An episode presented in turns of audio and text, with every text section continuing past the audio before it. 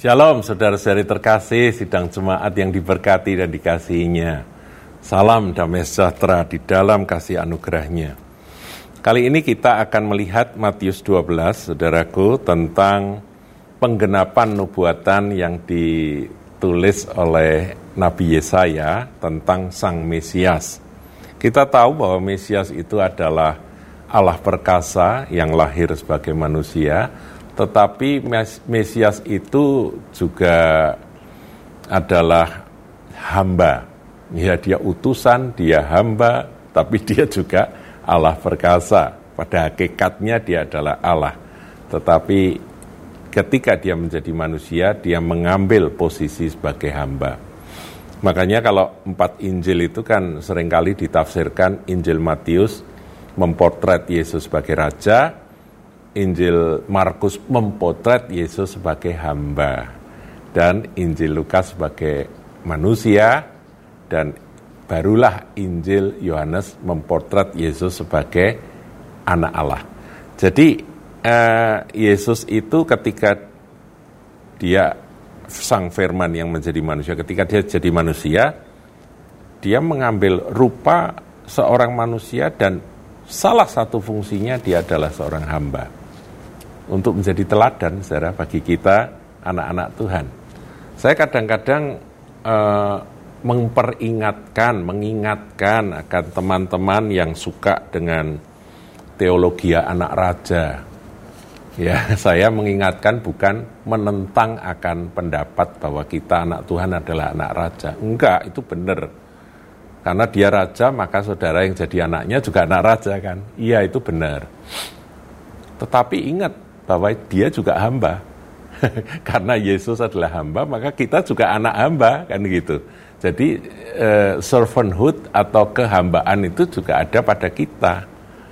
Paham ya saudaraku ya?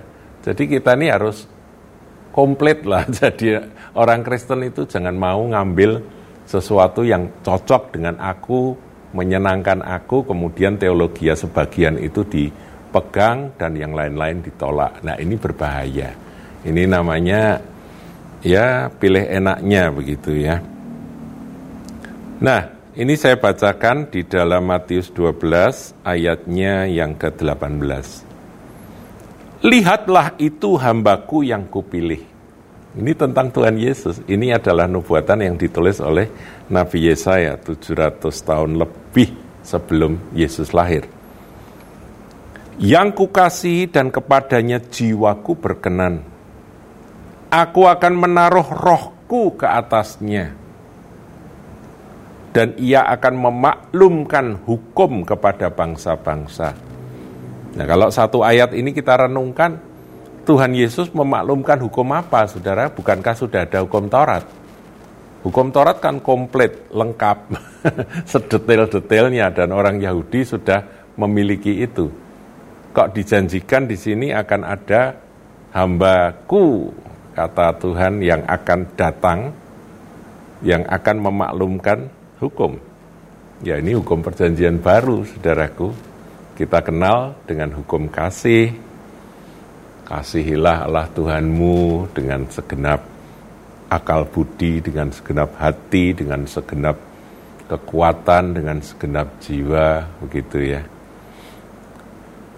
Itu hukum kasih dan ketika Tuhan Yesus uh, datang, yang dia ajarkan adalah kasih. Dan di dalam Kristus ada satu kata kunci, penuh dengan kasih karunia dan kebenaran. Ya, jadi Yesus itu membawa kasih karunia. Dan hukum kasih karunia inilah yang dimaklumkan oleh dia. Yaitu dia ambil akan semua dosa umat manusia. Dia pikul. Makanya Yohanes berkata, lihatlah anak domba Allah yang menghapus atau mengangkut atau memikul dosa dunia. Itulah Tuhan Yesus, saudaraku.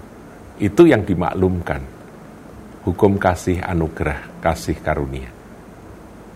Siapa percaya tidak binasa, melainkan beroleh hidup kekal. Nah, kalau sudah jadi milik dia, kita harus hidup baru. Hidup barunya yaitu menjalani akan hukum kasih. Kasihlah Tuhan dan kasihlah sesama manusia seperti dirimu sendiri. Nah, ayat yang ke-19, ia tidak berbantah dan tidak akan berteriak dan orang tidak akan mendengar suaranya di jalan-jalan. Ayat 20 menarik untuk direnung. Buluh yang patah terkulai tidak akan diputuskannya. Dan sumbu yang pudar nyalanya tidak akan dipadamkannya sampai ia menjadikan hukum itu menang. Saudara, khusus ayat ini kalau ini mengena pada Anda yang mendengarkan suara gembala kali ini, apakah saudara saat ini seperti buluh yang terkulai? Engkau mengalami akan kekecewaan, mengalami akan kegagalan yang membuat engkau sepertinya sudah patah semangat. Buluh yang patah terkulai, sudah nggak bisa tegak lagi. Rasanya sudah semangat hilang begitu ya. Apakah Anda seperti itu? Berita tentang Sang Mesias, tentang hamba Allah yang datang, yaitu Yesus Kristus Tuhan kita dia tidak akan memutuskan buluh yang patah terkulai. Tapi sebaliknya dia akan memulihkan dan menegakkan kembali. Semangat yang patah akan dipulihkan, saudaraku. Jadi Anda yang sedang dalam kelemahan, dengar firman ini.